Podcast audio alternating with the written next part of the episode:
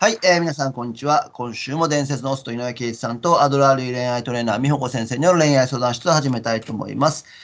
えー私、恋愛結婚アカデミー協会プロモーターの伊橋でございます。圭一さん、美穂子先生、今週もよろしくお願いします。はい、よろしくお願いします。よろしくお願いします。よろしくお願いします。それでは今週のお題を発表します。今週のお題は、女性として見られない人の特徴でございます。はいあ、えーっと、まあ、今時代的にね、LGBTS とかいろいろ言われますけど、まあ、それはちょっと置いといて、まあ、はい。基本的には、えー恋愛とか婚活っていうのは、やっぱり女性を意識しさせる。で、はい、逆に男からすると、男として意識させることが、相手に好きになってもらう意味では大切ですよね。はい。なので、平たい言い方すると、あ、確かに俺は女性といるのだっていうふううん。に、どうやって認識させるか。うん。うんうんところ、が今から述べるようなことをしてるとですねなんかね、はい男といるみたいっていう風になっちゃいますからはい。なるほど。これははい無意識にやってるかもわかんないんで、あの女性としてあの無意識にこういう男といるみたいって思わせると恋愛とか、ねえー結婚に発展しないので、はいなので女性として見られない人の特徴をちょっとお伝えして気をつけてくださいっていうのが今日のテーマですね。はい。で一つ目はですね、えーやっぱり論破してくる女性ですよね。あこれは辛いですよ。あのーなんどういうことかっていうとなんかこうこうこうで、なんかうん俺はウクライナの戦争のことをこう思ってるんだよねとか言った時にいやうんでもそれってこっちから見てるだけであってあの ロシア側から見るとあのープーチンはこうでああでこうでとか日本も大東亜戦争の時実はそうでとかめちゃくちゃ論破されたらもうなんかね嫌なんですよねシンプルに。それが正論であればあるほどーうん。なんかやっぱり嫌な気持ちにもなるし、でもっと言うとはい。女性らしさの特徴って需要なんですよ一つは。うんうん需要って何かっていうと女性の会話見てたら分かるんですけどなんかあの話してても「あそうなんだね」って言うじゃないですか。うんうん。共感の嵐というか「あ、はい。そうなんだ」って。別に論破しないですよね。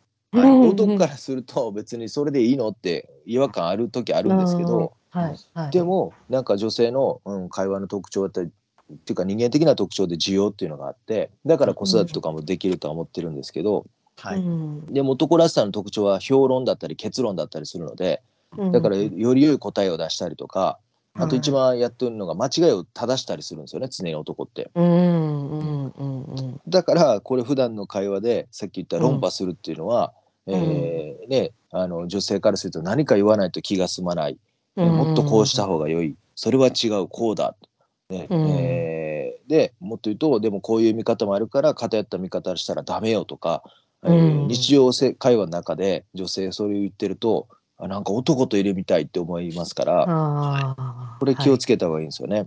うんはい。何か言わんと気が済まない。もっとこうした方が良い、うん。それは違う、うん。こっちが正しい。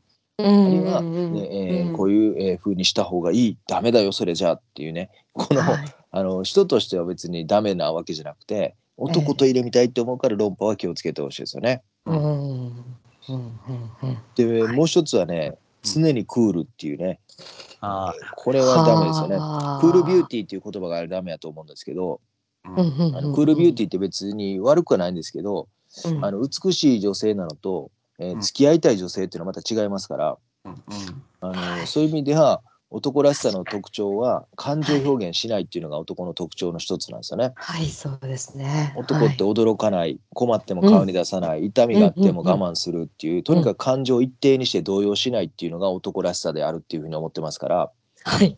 うんだから、あのー全然クールで常に感情を出さない。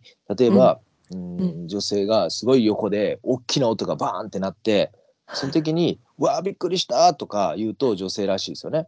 うん確かに。はい。で彼の壮大な夢を聞いて「え本当にすごいね」とか言ってくれると女性らしいし、はい。えスマホをなんか自分で落として、ね、画面が割れたらえ「ショック!」とか言ってなんか言えたら、はい。ね、これはすすごく女性らしいですよね。うんはい。でもこれ逆やったらめちゃくちゃ男らしいんですよ。ね、横でバーンって大きい音になってもなんか平気、ううん。あなんか大きい音なったねみたいな。とか、ね。うん。でビジョン大きなビジョンを聞いてなんかすごいねじゃなくて、うん、やっぱりでもビジョンを持つって大事なことだよね。とか言われたら嫌やしやだ。うん。ねえ携帯落としてなんかショックとか言わんと、うんねえうん言われたから「うん大丈夫。これ携帯ショップに後日行くので大丈夫。心配なさらず」とか。なんかそんな感じやったらなんかこいつ男やなみたいな、ね常にクールやなっていうね。これはね、はい。結構ねまずいですからあのやっぱ男といるみたいって思われること多いですよね。うん。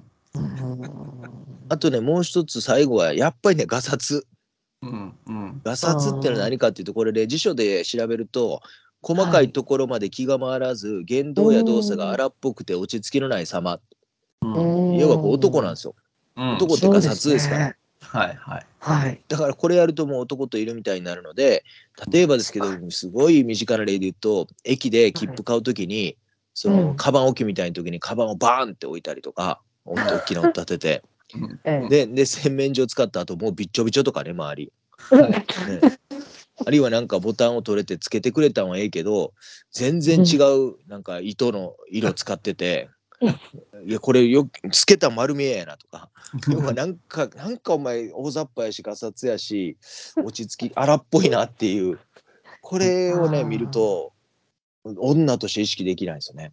うんううんん。だから男といるみたいってなるのでうん別に人格否定するわけじゃないですけどとにかく女性として見られるっていう意味ではこの3つは避けといた方がいいかなって思います。うんなるほどね。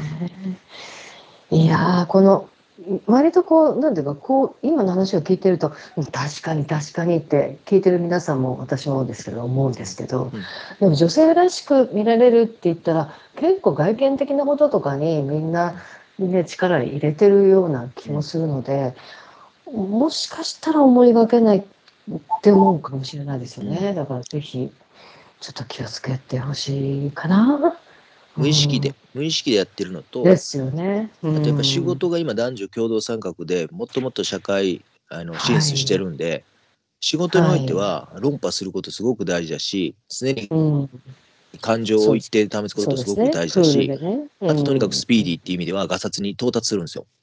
うんうんうん。だからやっぱ仕事が今ね女性本当大変やと思うんですよ。活躍すればするほどうん意外と男性っぽくなっていく、えうん。だからそこの切り替えっていうのをちゃんとやらないとなかなか難しいので、なので無意識にやってることなんでちょっと意識するとあのですねできますから本来ある力なので女性は。えうん、でもなんかその仕事の中でももしこういうような要素がどこかに出てくるともっといいかもしれないですよね。うんうんそうで。すだから社内恋愛が減るかもわかんないですね 仕事でずっとこんな風なことやってるとうん、ずっとあ周り見ても全員男やなみたいな。はいはい。うんうんそうですよね。確かに。その辺はねちょっと器用にやっていかなあかんとかあるんですけどまあ、うんとりあえずうんあのだこのしダメだっていう指標さえ分かっとけば勘のいい人ははいうまくいくと思うので、はいそうですね。ぜひ使ってください。はい、ありがとうございます。それでは今週は女性として見られない人の特徴をお届けしました。ケイスさん、みよこ先生、今週もありがとうございました。はい、ありがとうございましたあ。りがとうございました。